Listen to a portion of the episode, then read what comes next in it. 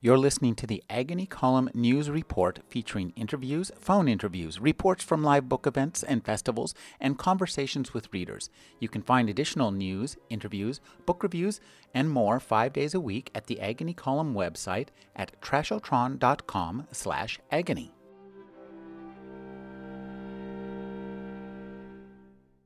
What makes us happy? It's definitely not money. To quote the old saying that old people are always saying, money can't buy happiness. How very true that is. Oh, you might think money would make you happy, but would it really? Let's say you inherited a billion dollars. You could have a private jet, live in a mansion with a swimming pool, drive a Maserati. You could drive your Maserati into your swimming pool if you felt like it. That's how rich you'd be. But would all that money really make you happy? Would your family and friends really love you anymore? Okay, they probably would, especially if you let them ride in your jet. And if they didn't love you more, you could afford to have them professionally whacked and get a whole new set of family and friends. People would audition to be your friend. I would be one of those people. Dave Barry is a Pulitzer Prize winning columnist for the Miami Herald. He's the author of more books than I can count, more titles than I can say in the entirety of this interview. His most recent novels include Insane City and You Can Date Boys When You're 40. Dave Barry on parenting and other topics he knows very little about. His newest book is Live Right and Find Happiness, but beer works faster life lessons and other ravings from Dave Barry. Thanks for joining me, Dave. It's my pleasure. Dave, in this book, you find yourself uh, offering us life lessons. This is a book of transformational wellness, of ways in which we can change ourselves for the better, isn't it? No, no, it's not, Rick. But thank you for pretending that it is. it's actually, uh, I think all my books should be called like another damn Dave Barry book by Dave Barry or something like that. Because um, really, what happens is I spend my days writing essays that I think, you know, that I'm something I think is interesting, think it's funny. And then I present these to the publisher and they say, oh, that's great, but now we need a theme. they tell me this after, you know, I've given them the essays. And I'm like, well, there is no theme. These are just things I thought were.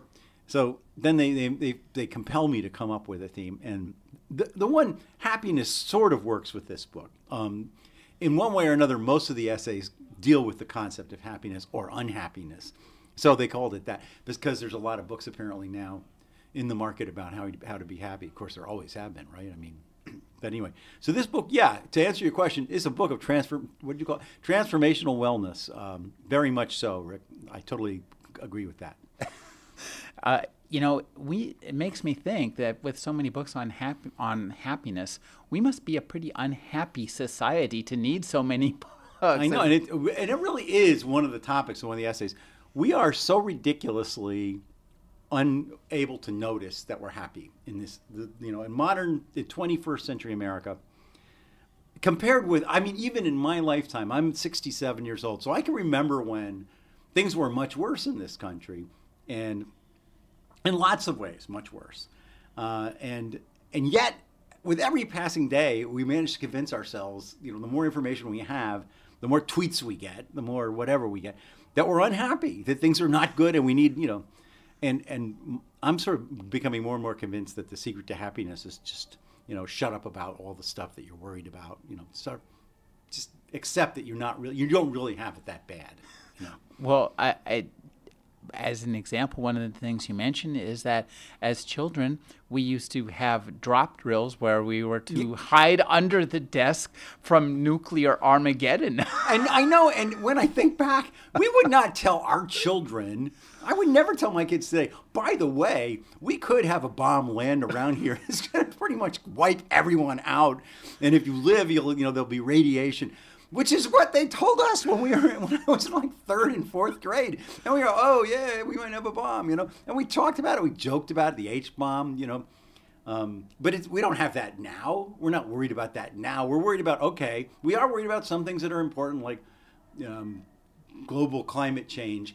But it, it's like you're not going to tell your kid to jump under the desk to, to avoid global climate change. You know, what you're t- generally talking about decades or centuries there. Um, that's a long time under a desk. Yeah, I don't think. Yeah, do you think? would a desk even work? I don't know. Maybe they, we should go back and get those desks and just you know what you know what we could do? Put a giant desk over the Earth. To, would that work? Protect us from, or It might. Uh, who knows? I mean, Or we could take the evil carbon emitting corporations and put them under a desk, a giant desk. That might work. that sounds like a plan to me.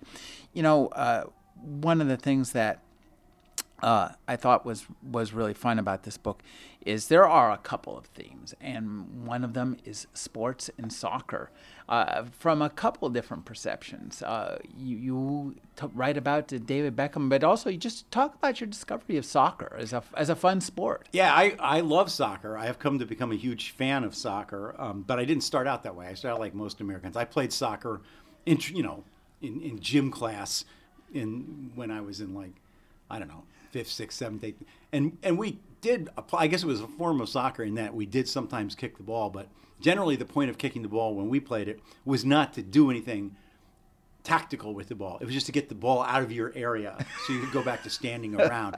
That was mainly what we viewed soccer as standing around. And um, and then later on, my kids played soccer, but it was it was uh, my daughter plays what's called club soccer, travel soccer, which means that uh, every weekend you get in a car and drive 200 miles with your child to play some other kids who have also driven 200 miles, sometimes starting in the same place you did. And the reason for that is you have to get to somewhere where it's raining really hard and there's a chance of being killed by lightning. That's sort of the essence of travel soccer. If we ever get serious about ending the drought uh, here in California, just schedule my daughter's soccer team for a tournament here and it will rain way more than you want. But anyway, in the course of um, you know learning about soccer from that perspective, I started seeing it on a much different level because my wife uh, Michelle Kaufman is a soccer writer for the um, the Miami Herald, and so she goes to the World Cup, which is a whole different level of soccer. And when I when I started seeing that, I, the first World Cup I went to was 1998 in Paris, and then um, I've, I've been to a couple since. Uh, and I came to love it. First of all, the the, the uh, spectacle of the World Cup is unbelievable. It's not unlike any party. You you want to see like literally millions of people getting drunk. You go to a World Cup. Let me mention too that another theme in this book is partying, but we'll Partying, get back yes, to that. We'll time. get back to the soccer. There's there. no party like the World Cup party. Um, people like team like eh, eh, like the teams come, of course, because they have to, but they're fans. Like Scotland in France in 1998, the Scottish fans were there, and they all wore kilts. The men did, and they they do and they do not in fact wear underwear under kilts. And you will learn that if you go to the World Cup because they are constantly demonstrating that fact. and the Scottish team got eliminated early, but I don't think the Scottish fans knew that. they probably some of them still wandering around Paris, you know, uh, 17 years later, later um, still rooting for their team.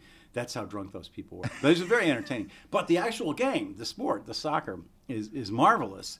Although there are elements of it that Americans dislike, and I, I will agree, like the tendency to dive.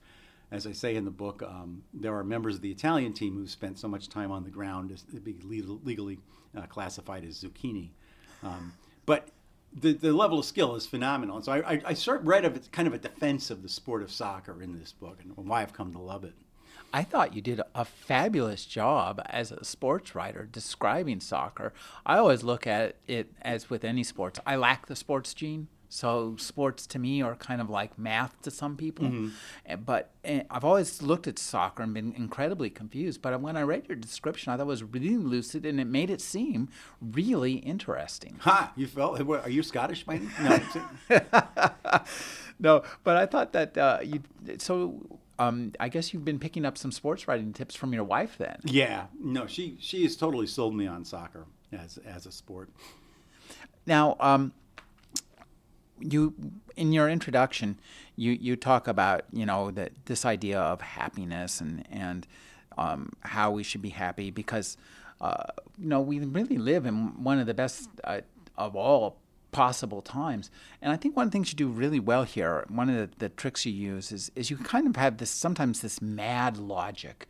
You take these, uh, you take an argument and you take it to a mad logical extreme, and and that sounds like that's really fun. Good. I have no idea what you're talking about. I, well, I Well, when you were talking I could about- not agree more. Well, when you are talking about in your reading, for example, is a great example of mad logic, where um, money can't buy happiness, but yes, it can. Wait a minute. Yes, it can. yeah. yeah. Or my mom had, used to have this wonderful saying. Um, uh, my mom was a very cynical human being. She'd say, "Son," and she would say this in you know the manner of a homespun wisdom, hard hard earned. She'd say, "Son, it's better to be rich and happy than poor and sick."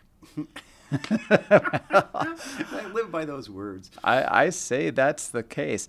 Uh, you take us directly into a picture of yourself in high school.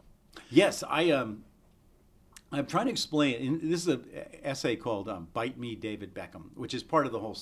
No, it's not actually. That's one of the one of the soccer related essays in the book. Um, and, I, and I say "Bite Me, David Beckham" because I'm insecure about my appearance, and I, I have in my in the in the book a, a photograph to illustrate why. Because I think your image of yourself is formed in your youth, and particularly in your middle school, high school years, when you would like to start dating, you would like to have girls be attracted to you. If you were me, anyway. Um, and I I looked like a complete dweeb. I mean, and there's a picture of me in my uh, my high school yearbook photo, uh, class of 1965, Pleasantville High School, Pleasantville, New York, and it's not like it was a bad day. That's the best I could look in 1965, and I have these. Uh, Soviet Union style eyeglasses that my mom got at Macy's. I call them the "You Will Die a Virgin" model uh, glasses. And then my hair, I have this uh, hideous haircut. It, it just doesn't. My hair was all through my youth. My hair looked ridiculous because my dad cut my hair, um, and he was a great guy. My dad. He was a Presbyterian minister, good and a good man. But the training to be a Presbyterian minister, at no point do they ever teach you how to cut hair. It's all theological. And and um, so my dad, he got these clippers, electric clippers at the drugstore, and I agree with the politicians who say we should get assault rifles out of the hands of Americans. But first, let's get their clippers. Let's take, because they're not protected by the Second Amendment. People like my dad should not have, you know, should not keep and bear clippers.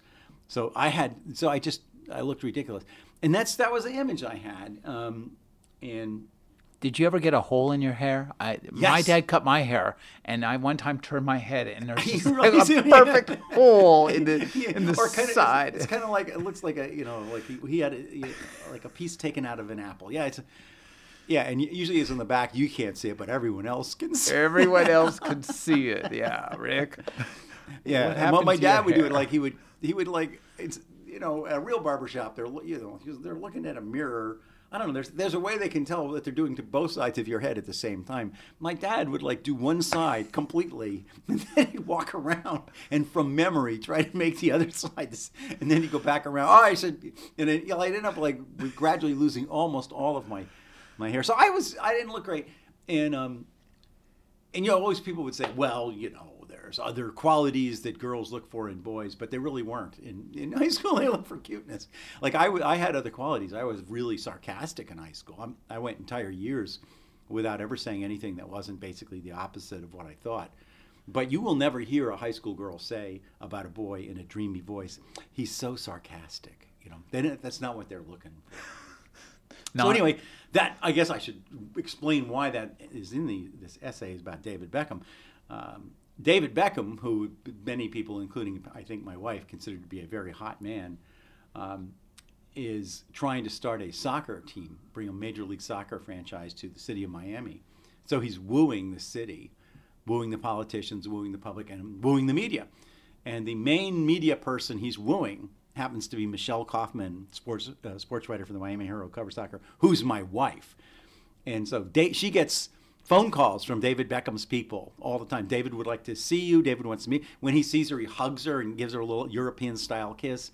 Um, she got an email once from his people saying, David would love to have a one on one with you. you know, that's like, that's my wife. Like, so, you know, bite me, David Beckham. I know you're listening, David. Get out of, get stay away from my wife.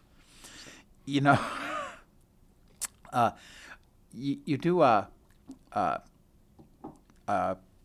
Get, on, get it out, Rick.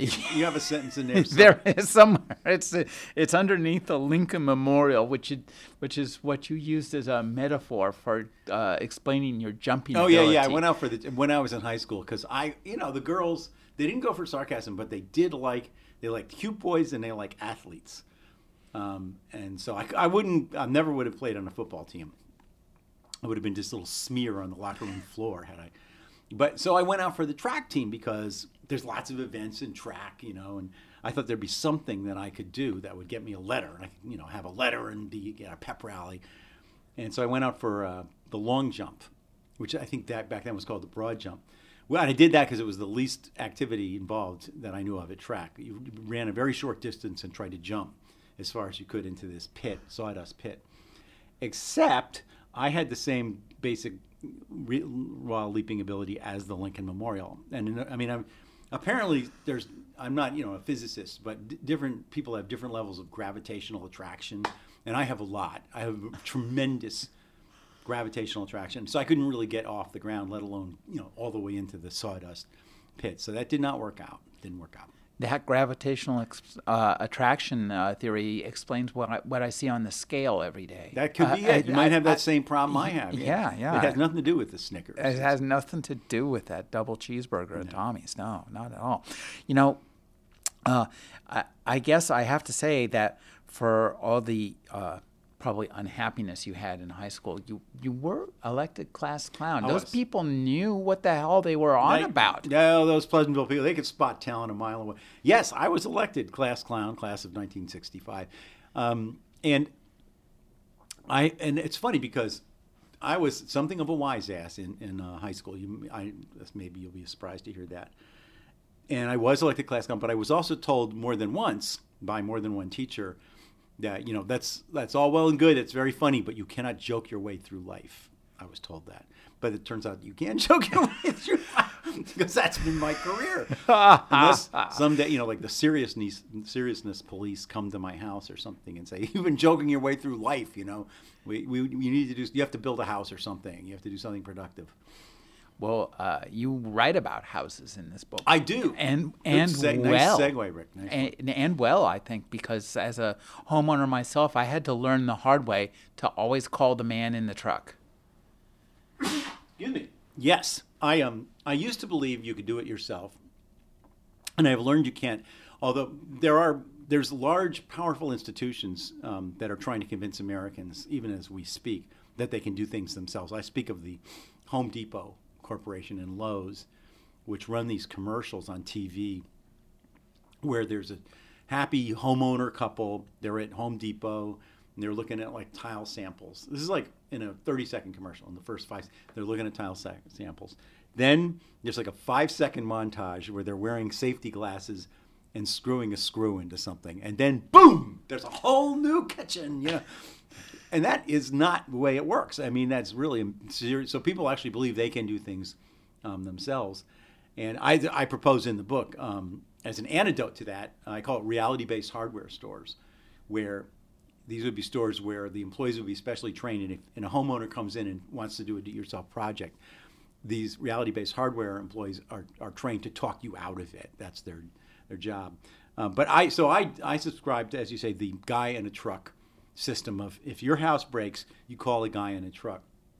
And I describe the process that you go through, and it's not a good one, if you, especially if you're me, if you're a humor writer, because t- my typical day, I work at home, and when I'll be working, it may not look like work. I'll be looking at my computer screen, and on it might be a Japanese game show, uh, where this actually happened to me when a guy came with the truck.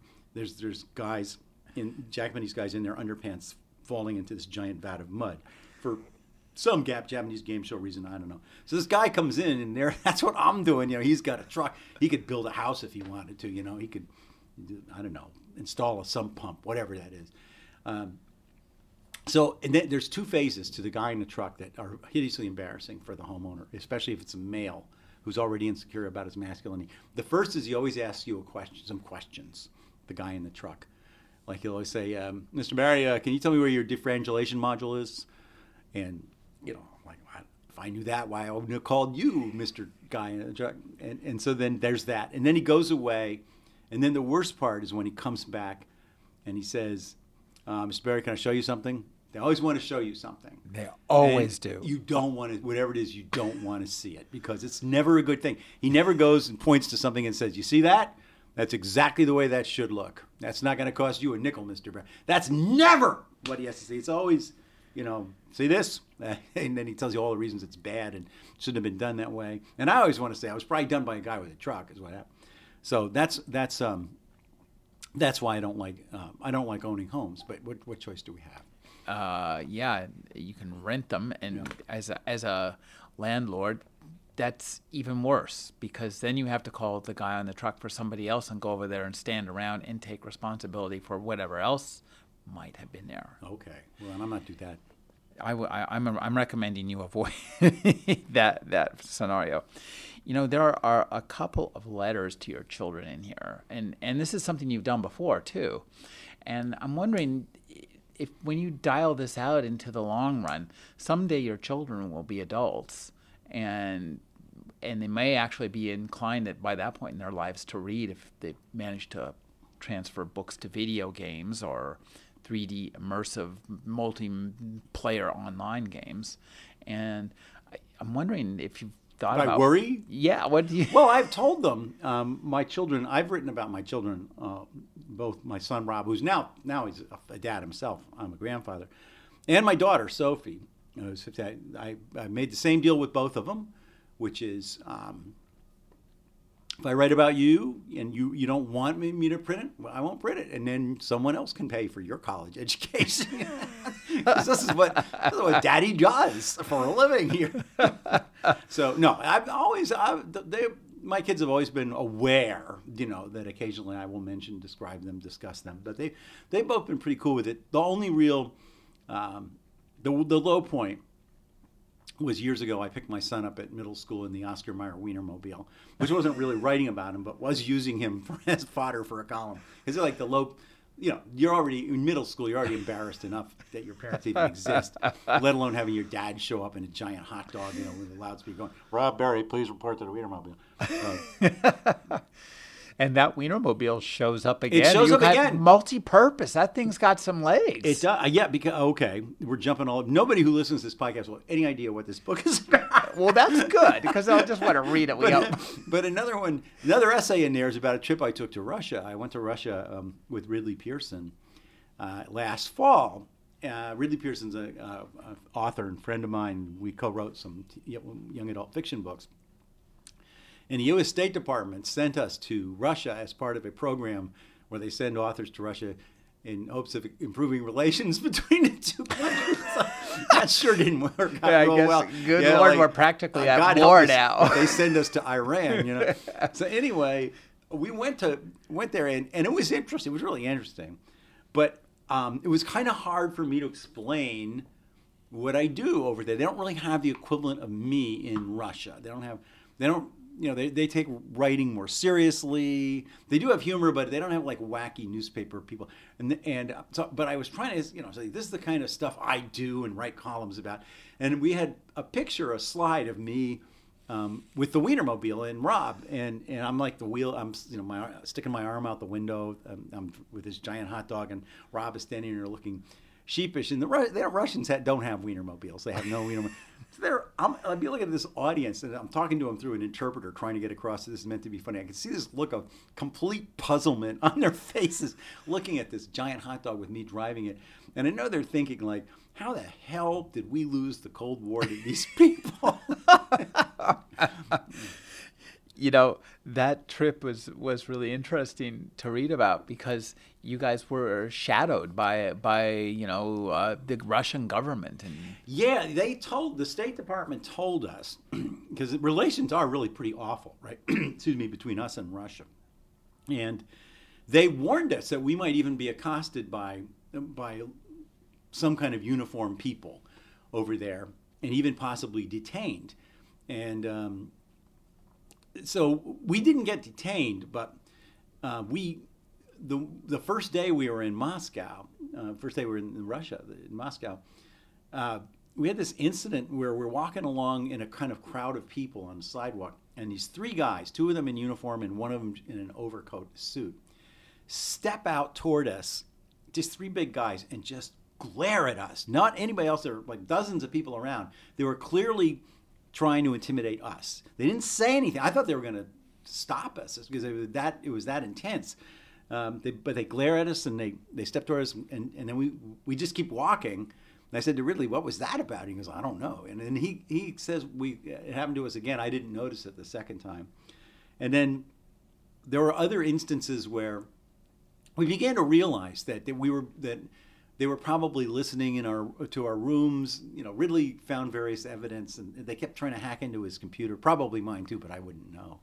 Um, but I do feel if they were hacking into my, if they were listening in my room, it wouldn't have been, it wouldn't have been a happy job for them because, uh, not to, I don't want to get too explicit here, but uh, don't eat if you ever go to Russia. This is my one piece of advice: don't eat the Mexican food. I went, we went to a, a Mexican restaurant. Don't ask me why. It was close to our hotel, and we were tired and they just don't have a flair for Mexican food. and so I ate what I later came to realize must have been a weaponized chimichanga. And I got a case of global thermonuclear diarrhea. And anybody who was listening in on my hotel had a, I, I, I apologize to that person, whoever that person was. That was probably not a pleasant, pleasant experience for that person.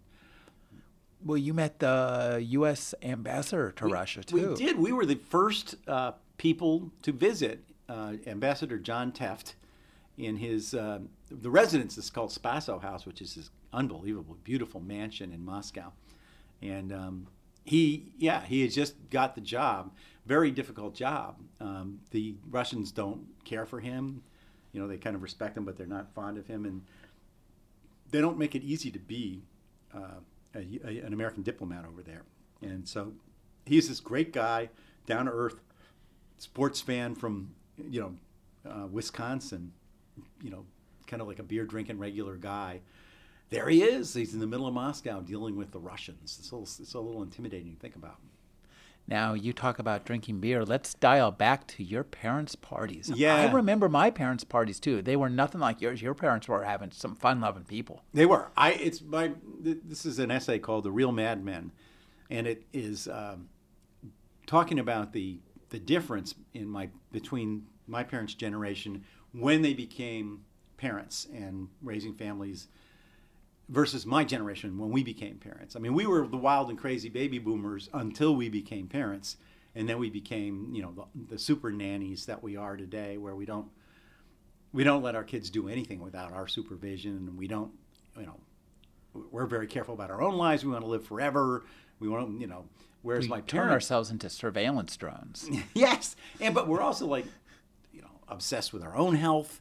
Um, and my parents were not. Um, they were they had been through the depression and World War II, and they were now finally, you know, making it. They were doing okay. This, I'm talking about in the 50s, and they partied. They, you know, my parents. I, I lived in Westchester County, New York, which is where the Mad Men thing was set, and they were uh, they had these giant, wild parties Friday, Saturday night. Um, you know, I mean, not like not not orgy like, but just they smoked, they drank, they ate gluten. These people. Oh my God! I know. Trust I know. me, I know Open. all about gluten now. Say, hey, you want to do some gluten? You know? and and they they didn't worry about us. You know, like that we put us to bed, and now we're gonna party. And they had. Uh, scavenger hunt parties, musical party. They, they did all these things into their 40s that my generation just we just didn't do. We stopped having that kind of you know, we worry too much to do anything. We certainly aren't going to smoke. We're not going to drink too much. And we can't we can't drive when we so we you know. Like, and I'm not saying it's it's good that they drunk and drove, but they did. You know, they just didn't worry about it. There's they didn't worry about where we were. You know, they they didn't have uh, supervise our every second the way we do with our kids. Like go go out and play. You know, be back by June. That was that was the attitude of my parents. Uh, somebody not long ago just had a good way of putting it. Said. Um, we worry if our kids are having fun, and my parent, their, the parents, our parents worried about whether they were having fun. They still wanted to have fun, I guess, is the point. Whereas we kind of give up on it, I think. Well, and that's certainly re, uh, reflected in Mad Men, a show that many people love and admire. I've, my wife was a big fan. I've tried to watch it, and it's just like the dour hour. Yeah, well, that's what sort of set me off. I thought I totally got. I love Mad Men. I think it's a wonderful show, but nobody's having any fun on that show. And I, I'm thinking like that isn't really what I remember. I I was there. I was in Armonk, New York. My dad had friends who were advertising executives, just like, and they were not dour people. They they enjoyed themselves. I mean, it's not say they didn't have problems and everything, but they really were able to to kind of have fun and cut loose when they wanted to. Oh, you uh, write um, a great satire of, of a Mad Men. And I think one of the things I realize is that, you know, satire, it's the sincerest form of saying that one man's treasure is another man's trash. And, and the more treasured it is, the more I want to demonstrate the many ways in which it is trash. Okay. I don't agree with that, Rick. Whatever. You haven't seemed to be having a lot of fun with that. And you do write a lot of satire. Oh, I was throughout writing, this yeah, book. I do write a little satire where, where Don Draper, uh, pretty much every woman who comes into the room, he has sex with her. Unless, of course, it's his wife.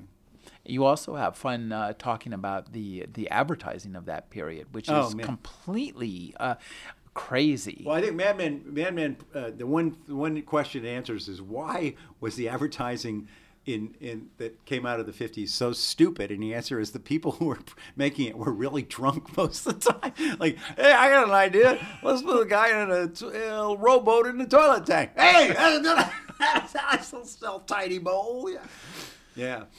You, you know, uh, one of those letters you were talking about was a letter to your daughter uh, um, about getting her driver's license, and I. This is something I think every parent is terrified by, mostly by virtue of the fact that you recall your own years as an early driver. Yeah, I um, well, I've, I've for years commented on how um, bad the driving is in Florida, particularly Miami. Um, my theory being that everyone there is driving according to the law of his or her individual country of origin, um, and and then in and the addition, map of it. then we also have um, seniors, a lot of senior citizens, and and um, as I describe in the book, there's some of them drive by what I call the seeing eye wife method, where the man is driving the car, as he's sitting at the steering wheel and operating controls, but the woman, his wife, sitting next to him, is, to, is the one who actually can see, and he he drives because it's the man's job to drive. God darn it, but but but she's the one who can actually see. So so it's like she's yelling, and I've been in cars like this. Harry, the arrow is green. It's green arrow. Green arrow. No, no, no, yellow, no. You know that that that's the driving system. So anyway, my my daughter Sophie is going to go out onto those streets, and I say you're going to deal with a lot of bad drivers, but you will be one of them because you're a teenager, and teenagers are idiots. And I acknowledge that I myself was an idiot teenager driver, but I had a safety uh, element that she does not have, which is I drove my mom's 1961 Plymouth Valiant station wagon, which is the slowest vehicle ever constructed. It, w- it reached its top speed on the assembly line and never got any faster than that. And so you, you could stomp down on the accelerator on a Plymouth Valiant, and it would not start moving for several days. You know, mature trees could get out of the way of the Valiant, so it's it was a safe safe car. If my daughter could drive a Valiant, I'd be fine with it. But she's not. She's gonna be in a real car on those streets. Yeah, I got a 1968 Plymouth Oldsmobile. Plymouth Oldsmobile. Huh? It was a- you just made that up because there's no such thing as a Plymouth Oldsmobile. Oh, well, it was, an Oldsmobile station wagon. It was the last uh, set of cars made before smog checks came in. It had a 428. It was oh, you had a fast car. It was like a race car. it was bad for me to have that. I- I took, well, it I, took I years for me killed to for a Plymouth Oldsmobile. I, I had the Valiant.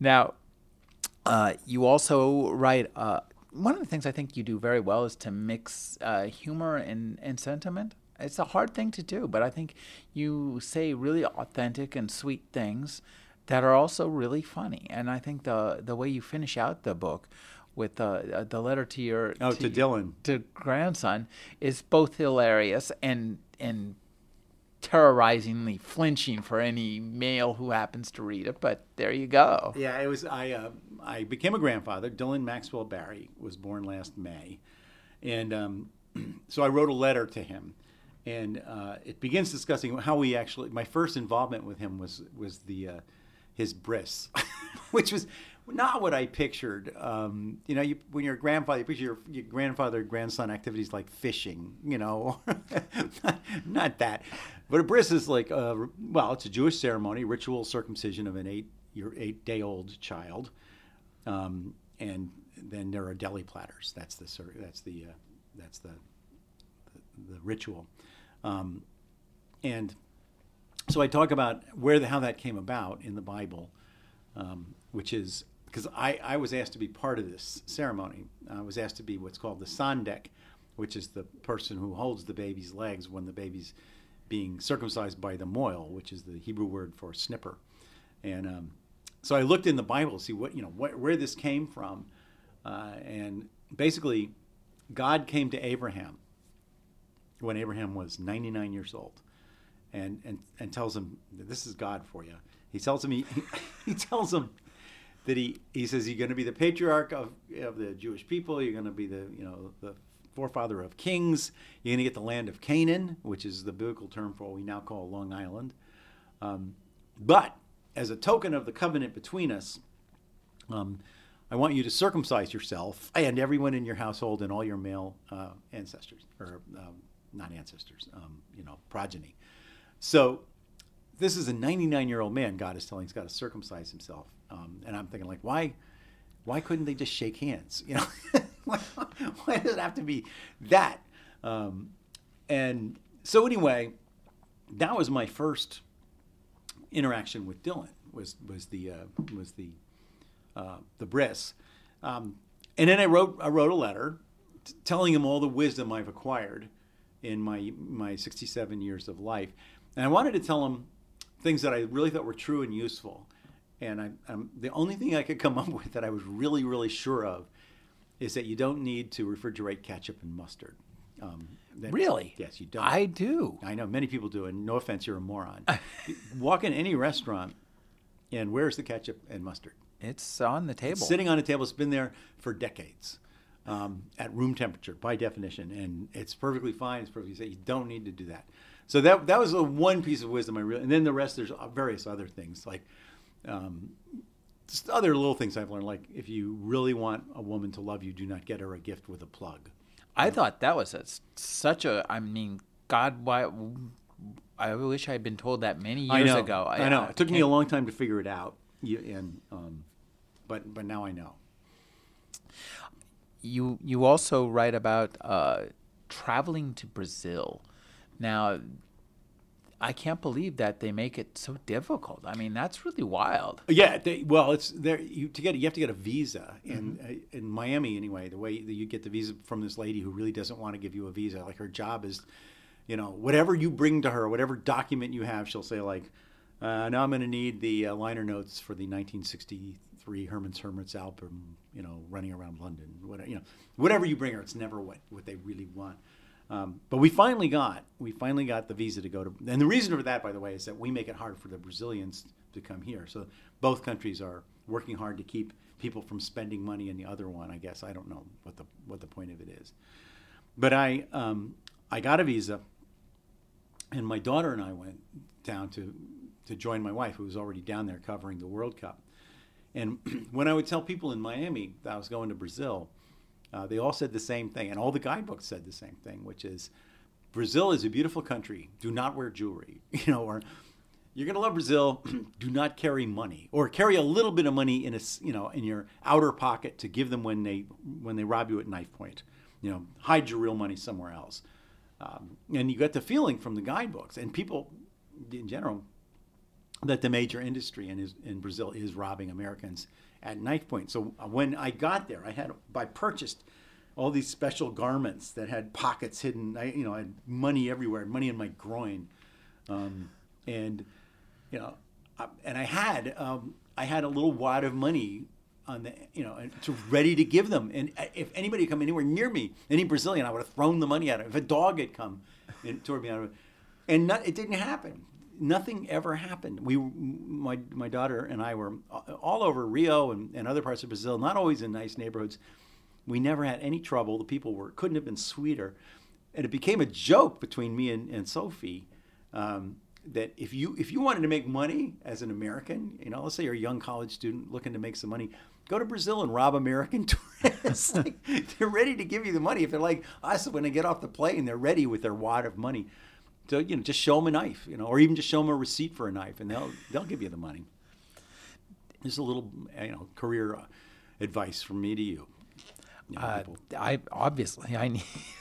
spend so much of my time working for free. You know, uh, you did talk a little bit about the driving in the state of Florida, but I think the state of Florida uh, really, in, you know, inspires a lot of your work because it ha- it combines so many extremes so inelegantly. Yes, uh, Florida. Yes, it does. It's not a, elegant. Is not a word I'd ever have used to describe the state of Florida.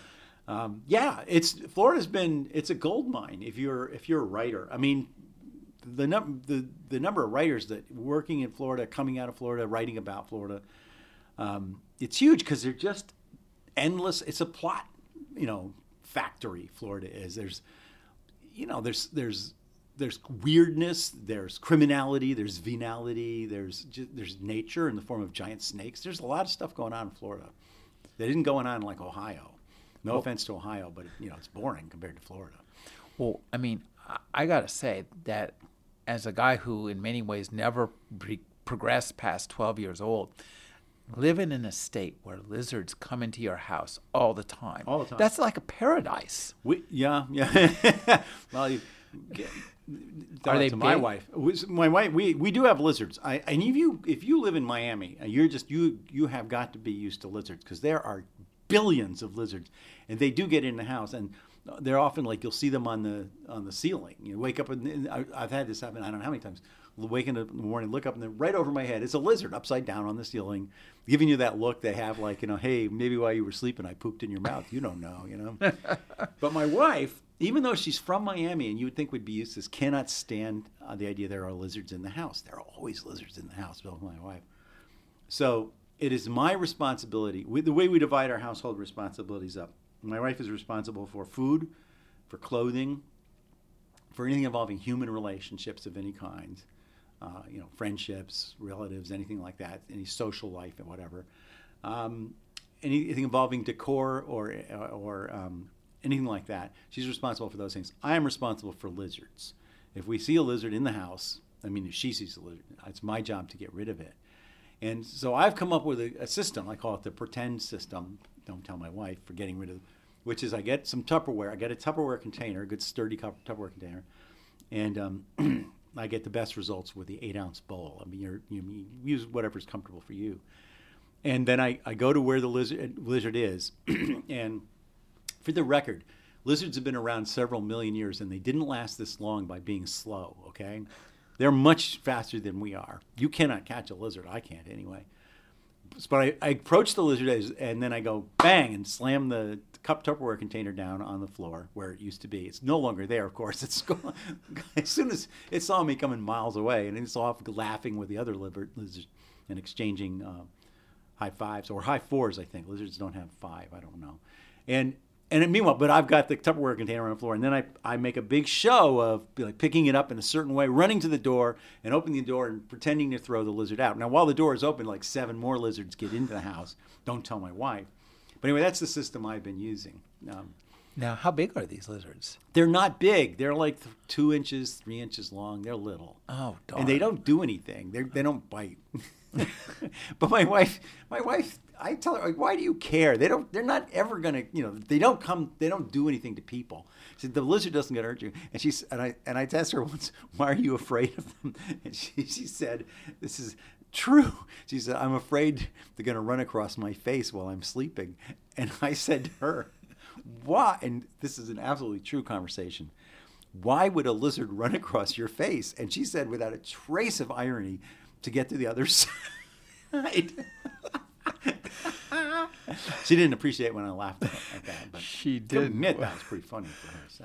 Well, now, uh, also too, we were talking a little bit about parties, and I think parties as a form kind of a theme in this book and are certainly a way to transform your life into wellness and they generally involve beer and so as a means of transformational wellness, wellness I, yeah. I think yeah so i think that we're looking at a book that described parties as a as a key uh, way to achieve transformational wellness to achieve happiness i could not agree more parties at least I don't know about transformational wellness, but feeling good while the party's lasting. Anyway, yeah. does that count? You yeah, I, I think so. It's, I think, I'll, but unfortunately, I think most of the transformation happens after in the morning when you're waking up afterwards. Oh, I, I do re- refer to an incident during my party days uh, where I don't know if you call it transformational wellness, but it was certainly transformational. Um, it started with Singapore slings, and it ended um, with us, a group of us, painting a horse red which I won't go into why that had happened. And we did use a water-based paint. I don't want anybody. to You're you're riffing on Steinbeck, that- Was it really the Red Pony. the red pony. No, what I can't really say we were to be honest. but but so that was transformational for the horse. It became a red horse briefly, and then you know. Um, then they washed it off, and it was no. It was back to its original kind of dull gray color. But does that count as transforming? I don't know. I, I think it, it transformed the health. It transformed And I just want to say, I de- I'm sorry I did that. I regret it. I was I was young and stupid, and I apologize to the horse if it's listening, and I'm sure it is. Now, uh, when you're putting these together, uh, how do you know when you've reached uh, critical mass? You mean how do I know when it's done, or Yeah. how do I know when it's worth doing? Uh, those are both good questions. Why don't you answer them both? Thanks. Well, the worth doing, it usually you know can take like it can take me like two or three days of typing away at one paragraph before I can decide whether I really w- want to write an essay on that topic. Um, and then if it starts to build, you know, and I can think, oh, could this could go here, this could go here. When I'm talking about Brazil, I could talk about soccer. When I talk about soccer, I could talk about when I played soccer in college, you know, and uh, intramural soccer and you know that where there's enough facets and then i'll decide it's good. And then when it's done that's always a hard question with humor uh, because you don't want to overdo it. You know you want to leave people still kind of interested or still amused. Um, and you know just the feel you develop over over decades of writing humor where you think now it's done. Now it's done. Well, I think uh, too, it's really fun in the, this book the way you can uh, start with one topic and or start with the title. And I think the the Bite Me David Beckham is a perfect example. We get this title that's David Beckham, and then we get you in high school. And I think the way you write through that and then do the pivot to David Beckham in, in the present is it's really uh, clever and crafty. ha crafty is the word you're using Yeah, transformationally crafty Yeah, it's transformational. Yeah, you, well, you rec- you uh, uh, a transformation upon the story itself is wrought by virtue of your ability to do that pivot, and you. I think that pivot is a, a one of your styles. Sometimes you do it within a sentence. Sometimes you do it within the whole essay. Yeah, I, I that's I kind of I think that if, there's any humor device that I learned from a master, it would be from Robert Benchley, who who did a lot of that. Um, he was a master of um, just shifting gears, you know, sudden turns, um, judo, I call it, where you, you you're leaning one way and all of a sudden he's talking about something completely different. Um, and I like that because readers don't expect it. You know, the worst thing humor can be is predictable. Um, if people already get the joke before you've told it, you know, you really haven't done your job. And a lot of humor fails on that um, grounds, uh, and or on the ground of like you you make a joke and then you're kind of making the same joke over and over again, mild variations on it. Well, that was something you did with Dick Cheney. Yeah. Oh, another example of um, alcohol not always being the best friend of humor. Um, yeah, I went to a. I was at a invited to a uh, function at the Washington Post. It was a con- cartoonists dinner. They used to do. Uh, Kay Graham, the former owner publisher of the Washington Post, used to hold his party, and it was all cartoonists except for Ted Koppel and me. And then there was always a and a couple of post executives, and then uh, they would have uh, well, always. Ted Koppel and you, they're just like. I know, like- I know. Ted and me. Ted, he's a very funny guy, actually. Ted Koppel. Um, the, and and and then there would be a, um, there would always be a high level government. Oh, there'd be a politician. You know, one year it was Jack Kemp, and anyway, and there's a couple of others. I don't remember, but one year it was Dick Cheney when he was the Secretary of Defense um, under uh, the first George Bush presidency, and. Um, so he's there and he's secretary of defense. And it's a small group. It's a couple dozen people. And i introduced myself to him.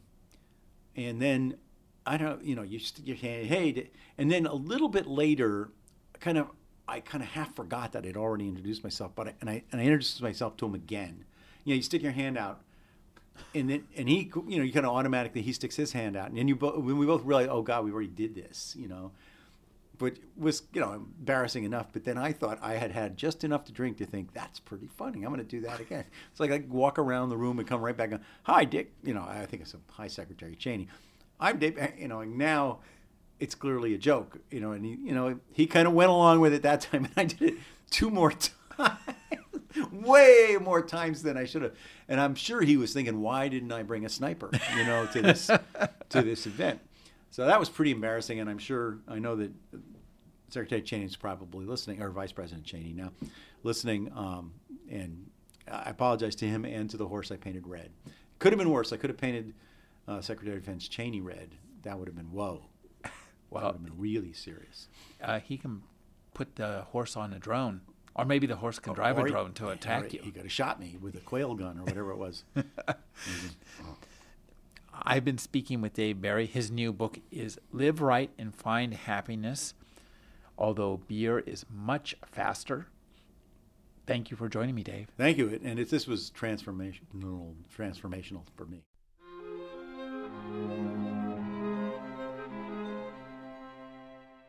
You're listening to the Agony Column News Report featuring interviews, phone interviews, reports from live book events and festivals, and conversations with readers.